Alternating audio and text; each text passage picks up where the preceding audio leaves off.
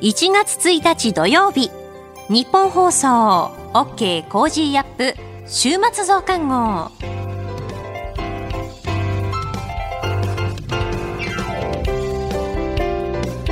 明けましておめでとうございます。ニッポン放送アナウンサーの新行市佳です。2022年になりましたね、えー、今年も引き続き朝から最新のニュースをお伝えしていきますのでどうぞよろしくお願いいたします。OK コージーアップ週末増刊号。今年も毎週土曜日の午後に更新していきます。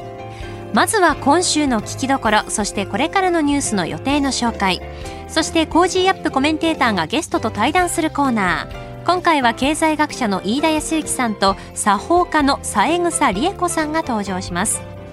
今回は新年の1回目の放送ということで2022年今年の主な国内外での予定を紹介していきます。まずは国内です。1月7日国内ラグビーの新リーグリーグワン開幕。1月16日沖縄県名護市長選告示。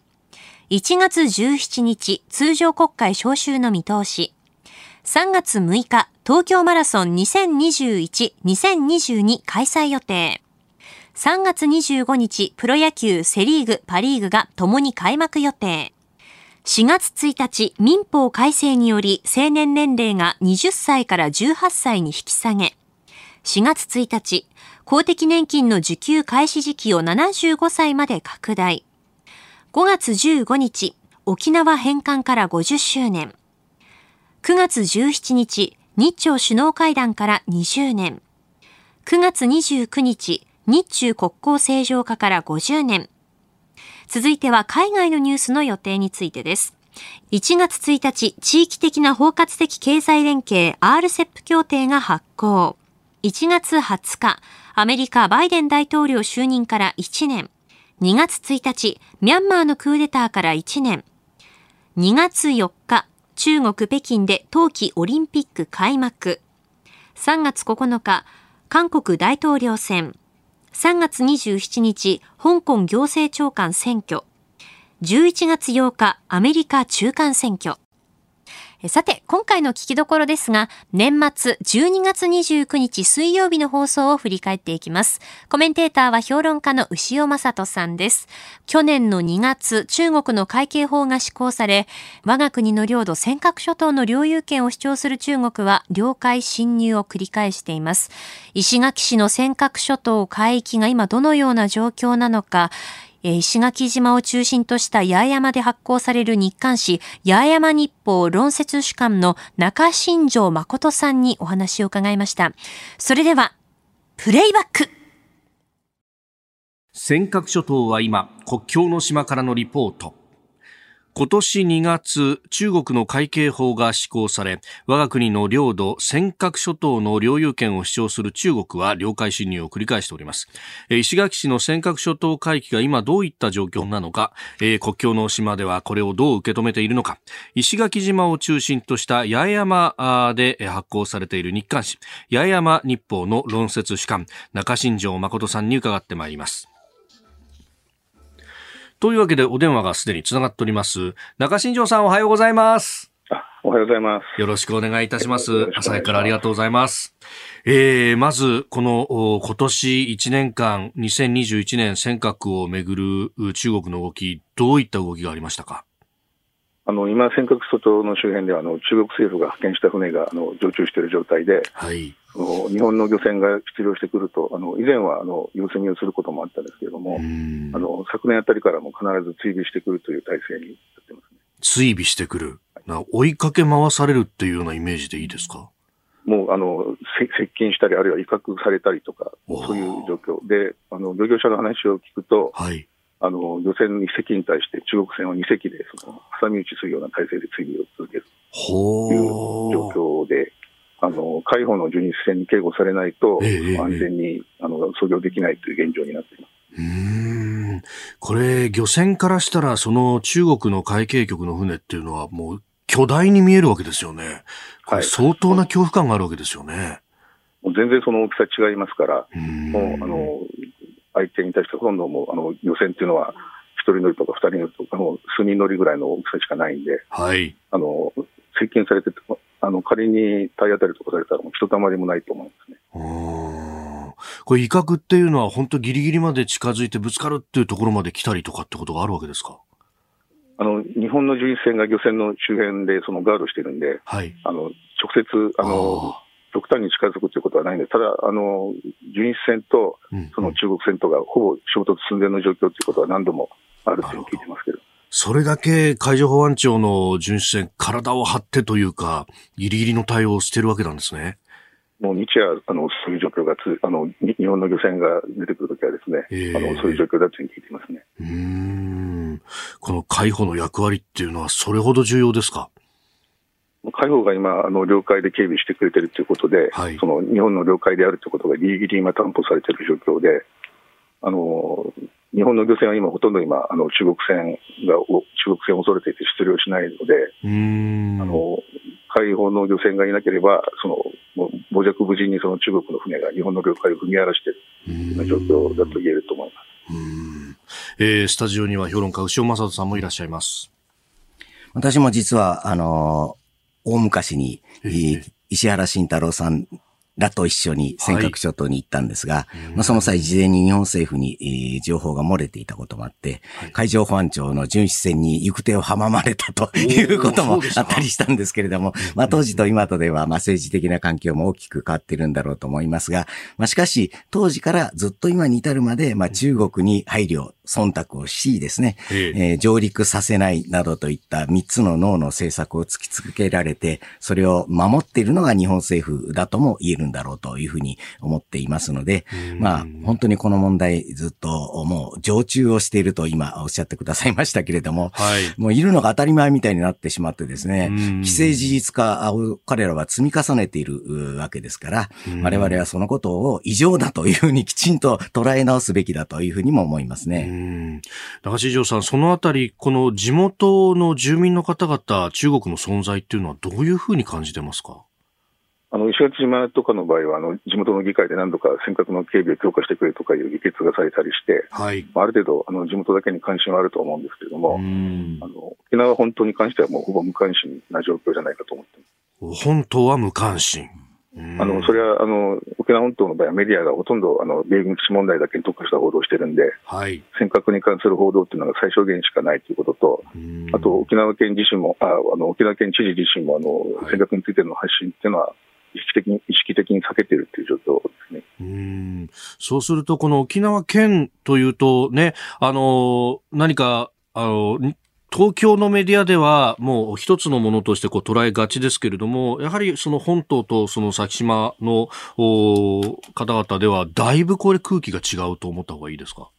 あの沖縄本島と離島に関してはすごく温度差があって、えー、あの行政の取り組みも全く違いますね。うん。あの石垣は本当、市長も先頭に立って、ね、あの国に対しての訴えというものもやっていますが、日本政府の動きっていうのはこうどうご覧になりますか？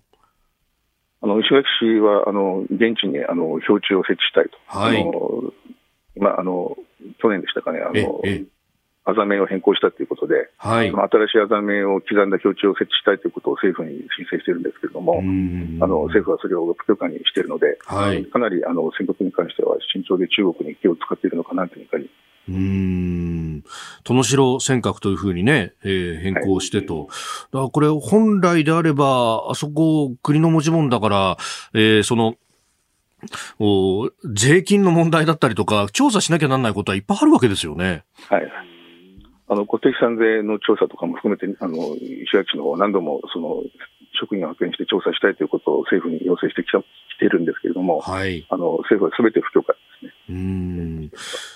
で、あのそれと石垣、あの自衛隊の駐屯地まもなくできるというような報道もありますが、このあたりはいかがですか？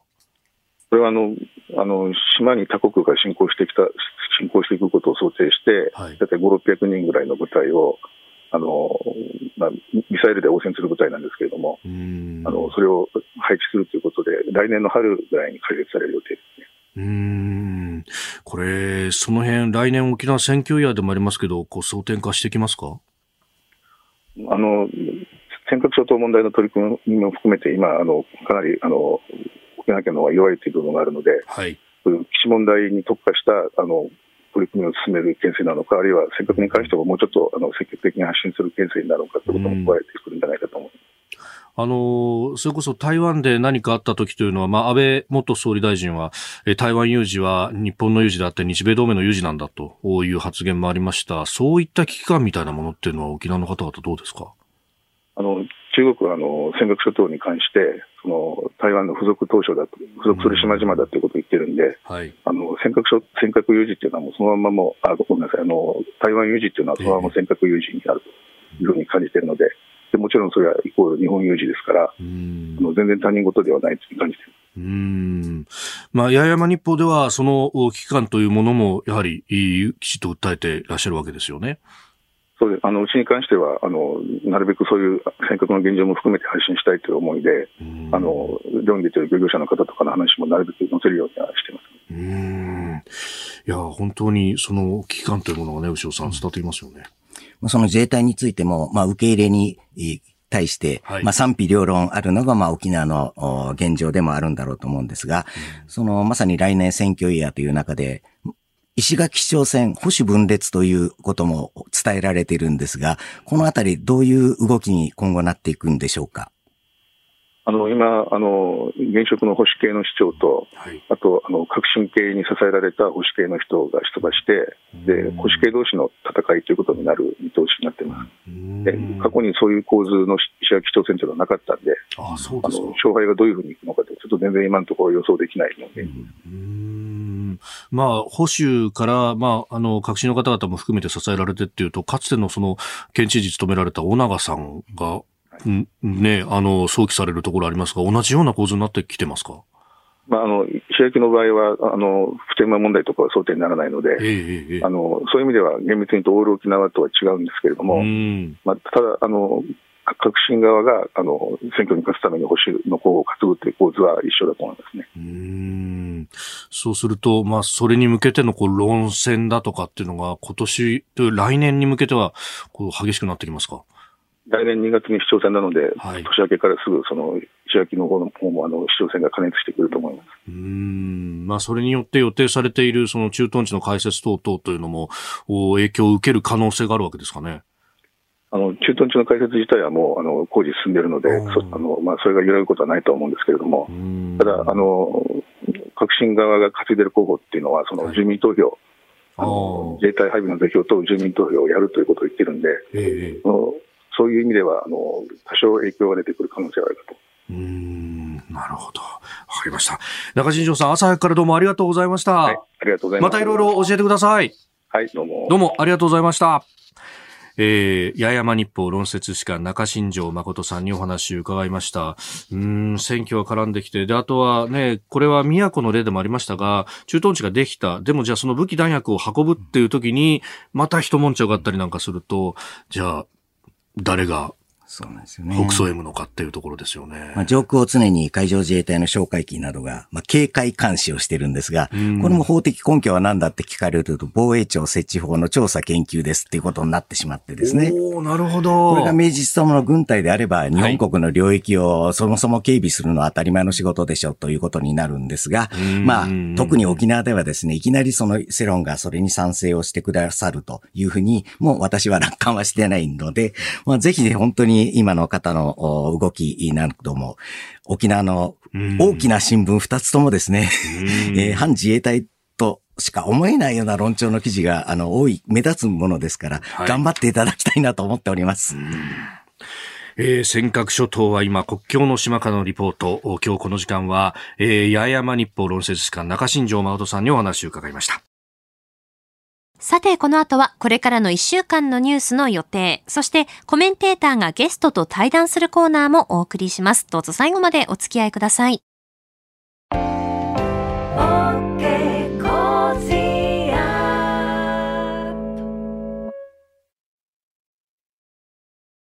モラロジー研究所は名称をモラロジー道徳教育財団に変更しました。日本人の国民性、勤勉、正直、親切、そして約束を守る。これらは道徳によって支えられてきたとも言えるでしょう。今、この混迷の時代に道徳が必要とされています。あらゆるシーンで持続可能な社会の発展に、モラロジー道徳教育財団は、人づくり、国づくり、企業づくり、家庭づくりを応援します。道徳で人と社会を幸せに、モラロジー道徳教育財団。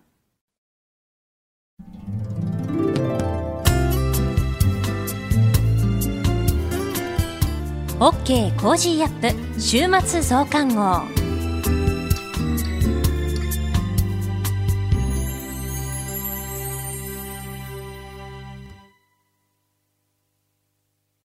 ニッポン放送アナウンサーの新行市佳がお送りしています。OK コージーアップ週末増刊号。えー、去年の話になりますけれども、目の不自由な方が安心して街を歩けるように音の出る信号機を設置するための募金をお願いするチャリティーキャンペーン、第47回ラジオチャリティーミュージックソン、心のバトン、 My Heart, Your Heart キャッチフレーズに、12月24日金曜日正午から翌日25日土曜日正午まで、ストーンズの皆さんをメインパーソナリティに24時間の特別番組をお送りしました。えー、私、新業も2年連続アシスタントを担当いたしますしました。えー、本当にたくさんの、えー、温かいメッセージいただきまして、心を寄せていただきまして、本当にありがとうございました。12月25日12時時点の募金総額は4023万1272円でした。ご協力いただきまして本当にありがとうございます。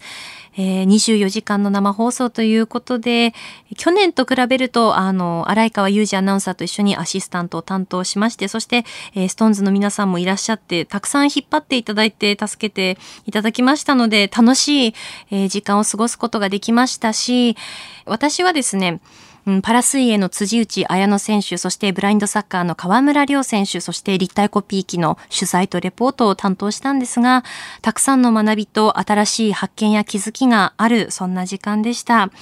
皆様の募金は引き続き2022年1月31日までお受けしております。皆様のご協力引き続きよろしくお願いいたします。そして24時間の生放送を支えていただきまして、本当にありがとうございました。えー、募金の詳しい方法などはミュージックソンのホームページをご覧になってください。皆様のご協力、どうぞよろしくお願いいたします。続いてはこれからのニュースの予定を紹介します。1月2日日曜日、箱根駅伝往路。1月3日月曜日、箱根駅伝袋。JR6 社の新幹線と在来線の上り混雑のピーク。1月4日火曜日、東証大発会。OPEC プラス閣僚級会合、核拡散防止条約再検討会議、1月5日水曜日、12月の消費動向調査発表、豊洲市場の初競り、1月6日木曜日、東京消防庁の出初め式、1月7日金曜日、定例閣議、小池知事定例会見、ラグビーリーグワン開幕、続いては1月3日月曜日からの飯田浩二の OK 工事アップコメンテーターのラインナップを紹介します。1月3日月曜日、ジャーナリストの須田慎一郎さん。4日火曜日、戦略科学者の中川浩二さん。5日水曜日、ジャーナリストの佐々木俊直さん。6日木曜日、明治大学准教授で経済学者の飯田康之さん。7日金曜日、元官僚で株式会社戦勝組代表取締役、戦勝康弘さんです。コメンテーターの皆さんは6時台からの登場、ニュースを解説していただきます。この後はコメンテーターがゲストと対談するコーナー。経済学者の飯田康之さんと作法家の三枝理恵子さんが登場です。番組まだまだ続きます。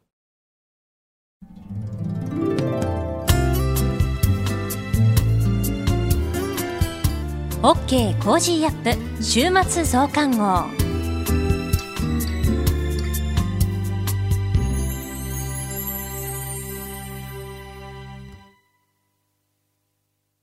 モラロジー研究所は名称をモラロジー道徳教育財団に変更しました。日本人の国民性、勤勉、正直、親切、そして約束を守る、これらは道徳によって支えられてきたとも言えるでしょう。今、この混迷の時代に道徳が必要とされています。あらゆるシーンで持続可能な社会の発展に、モラロジー道徳教育財団は、人づくり、国づくり、企業づくり、家庭づくりを応援します。道徳で人と社会を幸せに、モラロジー道徳教育財団。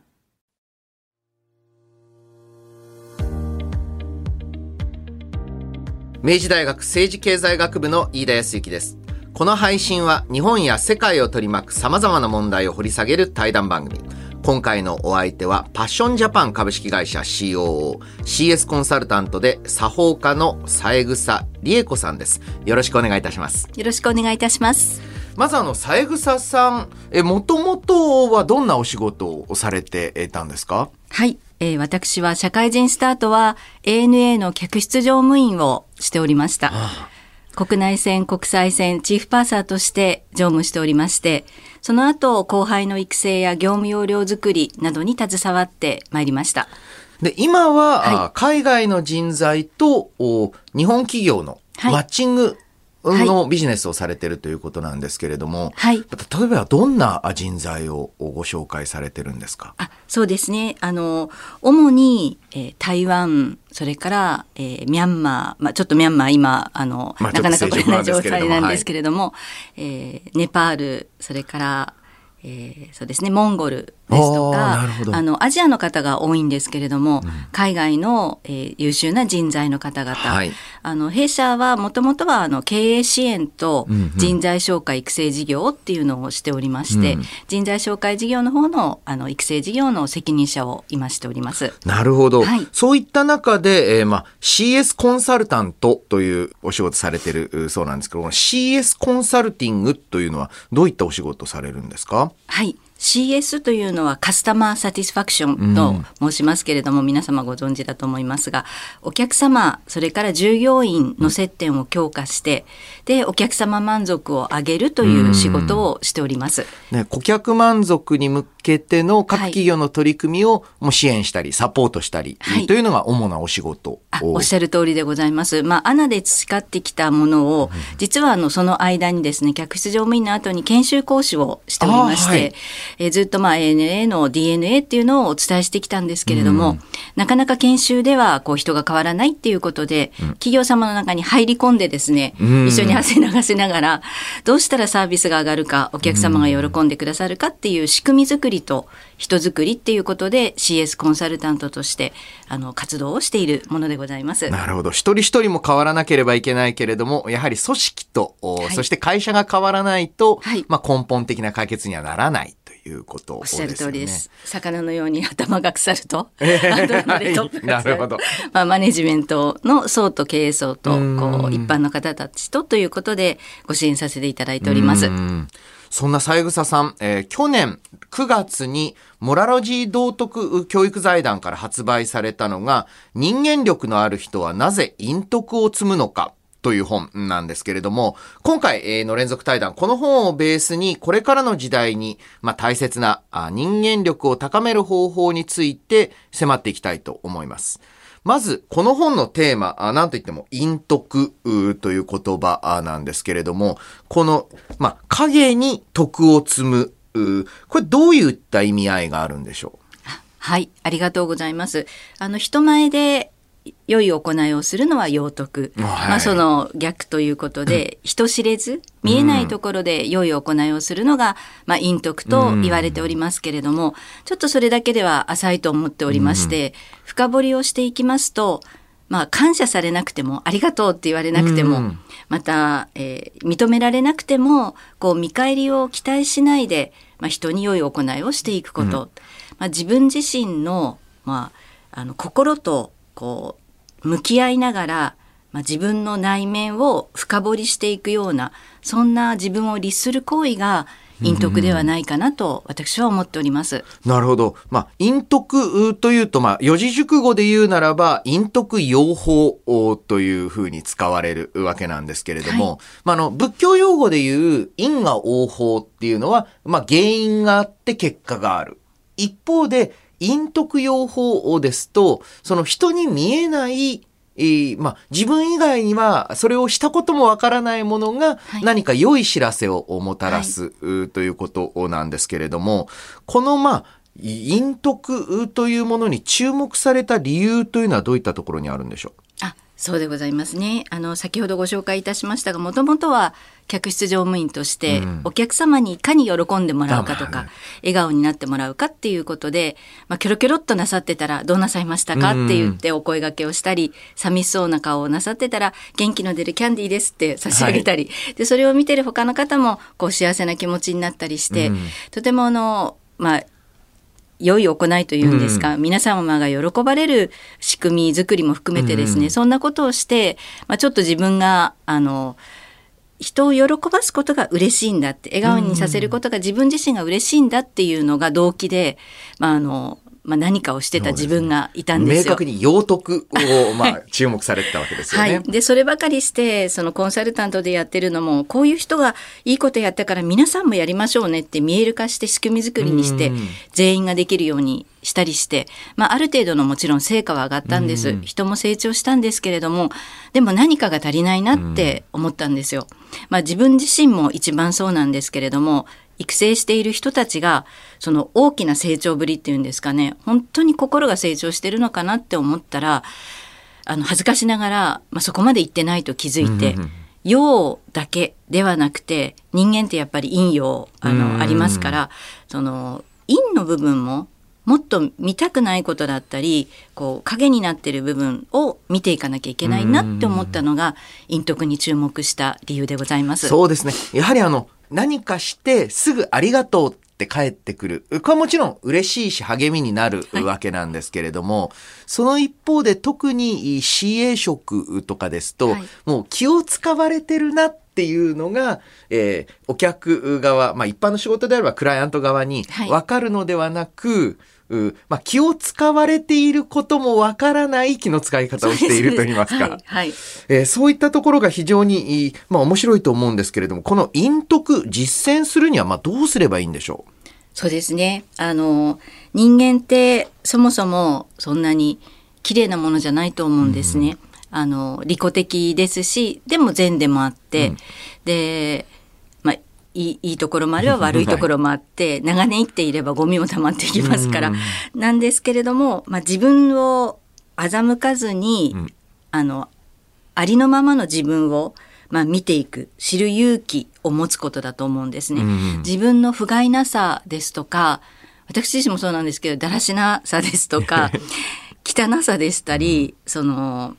癒しさっていうのを自覚するっていうところから、そしてそこから立ち上がろうっていうその自分の足りなさだったり、なかなか難しいんですけどね。あの弱点っていうところをしっかり見つめてこのままじゃダメだぞってどうあるべきかなって自分をこう律していくっていうんですかね。もう一人の自分がこう善良なる自分が自分に問いかけていくようなそんなことをしていくとまあ、立ち上がっていくことで自分の足りなさを恥と思うことであのできるようになっていくんじゃないかなって日々葛藤中でございます、私自身なるほど。まあ、この自分を変える、特に意識の面から変えていく、はい、ということになるかと思うんですけど、この意識の変化から日常というのはどのように変わっていくもんなんでしょう？あ自分の意識が変わっていくとですか。そうですね、あの、人生は障害物競争だと思ってまして やっぱりその解決しなければいけない課題っていうのは次から次に困難だったり出来事だったり人の出会いであの現れてくると思いますので、自分自身が自分の内面をこう掘り下げられるようになると、まあ、出来事出会う人物っていうのが大きく変わってくると思うんですね。なるほど、はい、確かにこの人との出会いというのは意識非常に、まあ、強く関係してくるかと思うんですけれども、はい、ある意味そのまあ増上マン、非常に思い上がってると、そういう人に、まあ、ついてきやすい人が集まってきますし、はい、逆に今度あの、ネガティブなことばっかり考えていると、やっぱりネガティブな人が集まっていくっていう、そういった人間関係っていうのは大きく変わっていくと思います。はい、で、その人間関係っていうのがやはり生活や仕事にも、まあ、跳ね返ってくるといったところなんでしょうかね。はい、はい、そう思います。はい、そうあのこういった、まあえー、ある意味この陰徳というワードとそして、まあ、この本のタイトルはもう一つ人間力なわけなんですけれども、はい、この人間力というのを高めるための陰徳ということで、えー、人間力のある人はなぜ陰徳を積むのかなぜ積むんでしょう？はいそうですね。人間力ってあの、まあ、いろいろ言われてますけどあの全てを受け入れる力だと思っておりまして、でそのいいことだけじゃなくて先ほどの困難だったり欠点だったりそういう全てを受け入れる力をこう持つためにはやはり自分自身の足りないところをもがきながら勇気を出してこう見てチャレンジしていく必要があると思いますので、えー、自分が自分がって自分のためだけではなくて人のためのことも考えられたりするっていうことが、うん、まあ、自然にできるようになるというのが、あの陰徳を積むことで人間力が高まっていくんだと思います。なるほど。はい、まあこの陰徳養法というと、まああの、出典はエナンジかと思うんですけれども、そういった中国古典の中でも、まああの、儒教そのものというよりはちょっと雑貨と呼ばれる雑多な思想に近いところ、そこから生まれたものが、え、この日本の文化であったり、日本人の精神性っていうのに、え、非常に強く影響を与えてきたというところがあるんですかね。あそうですよね。私なんかも、まあ、あのーえー、大学とか論語の大学とかそういうものが好きなんですけれども、ままだまだ勉強不足ですけれどもあのそういう流れを日本人が日本人の精神性として、うん、日本人の精神性としてこう取り入れてきたんだと思います。はい、これが不思議なもので、え例えばあの中国古典の精神性というのの中で、やはりあの中国ですとその儒教を、またそれがもっと純化されていく感じなのに対して、えー、日本に入ってくるとですね、なんかその古来の日本人の考え方と、はい、えー、中国から入ってきた考え方と、はい、それこそもうメジコであれば西洋から入ってきた考え方が、はい、なんかその不思議なカクテルになって、はい、ある意味日本特有の陰徳というか、うん、えー、日本特有の道徳感というのが生まれてくるかと思うんですけれども、はい、この日本人の道徳感の特徴というのもあるんでしょうか？そうですね。日本人の道徳っていうとあの、まあ、神学っていうのがございますけれどもね、あらゆる宗教でこれっていうのではなくて、まあ、自分の心心には、うん、あのまあ、玉があってそれを磨いていくっていうことが神学の元だと思うんですけれども、まあ、日本のその特徴っていうとやはり先ほど申し上げましたが武士道っていうのが日本にはありますから、うん、その日本ってやっぱり恥を知るっていうか、自分自身ので人に返して恥を知るのではなくて自分自身が恥を知って、うん、えー、まあ、生きていくっていうところの非常に武士道のこの道が大きく関わっているのではないかなと私は思っております。はい、はい、えー、このようにして、まあ、情勢そして、えー、育まれてきた日本的な道徳観うん、というもの、えー、これが、まあ、仕事というのに、そしてもっと、えー、まあ、直接的なことを言うと、仕事に役立てていくにはどうしたらいいのか、こういったお話も次回、えー、伺っていきたいと思います、えー。本日はありがとうございました。ありがとうございました。経済学者の飯田康之さんと作法家の三枝理恵子さんの対談をお送りしました。さて、このポッドキャストをお聞きのリスナーの皆さん、10人の方に、三枝理恵子さんの著書、人間力のある人はなぜ陰徳を積むのかをプレゼントします。ご応募は番組宛にメールをお送りいただくか、番組ホームページにあるプレゼント応募フォームをご利用ください。懸命に本プレゼント希望と明記の上、住所、氏名、年齢など必要事項をお書き添えいただきご応募ください。なお、当選者の発表は発送をもって返させていただきます。あなたと一緒に作るニュース番組、日本放送、飯田浩二の OK 工事アップ。平日月曜日から金曜日朝6時から8時までの生放送です。ぜひ FM 放送、AM 放送はもちろんですが、radiko や radiko のタイムフリーでもお楽しみください。OK Cozy up 週末増刊号。ここまでのお相手はニッポン放送アナウンサーの新行市佳でした。